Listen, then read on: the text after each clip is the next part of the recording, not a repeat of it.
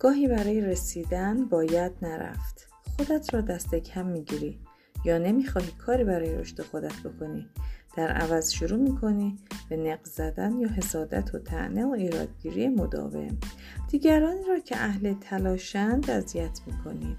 اگر می‌خواهی خیلی خوب باشی لطف کن اینقدر بد نباش اذیت نکردن و چوبلای چرخ دیگران نگذاشتن تمسخر نکردن دخالت نکردن تحمیل نکردن و خیلی از نکردن های دیگر عبادت است.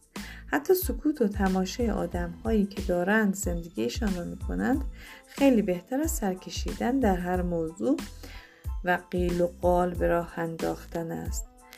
امام صادق فرمودند چه حکیمانه چه حکیمانه است که بهترین سله ارهام آزار نرساندن به آنهاست.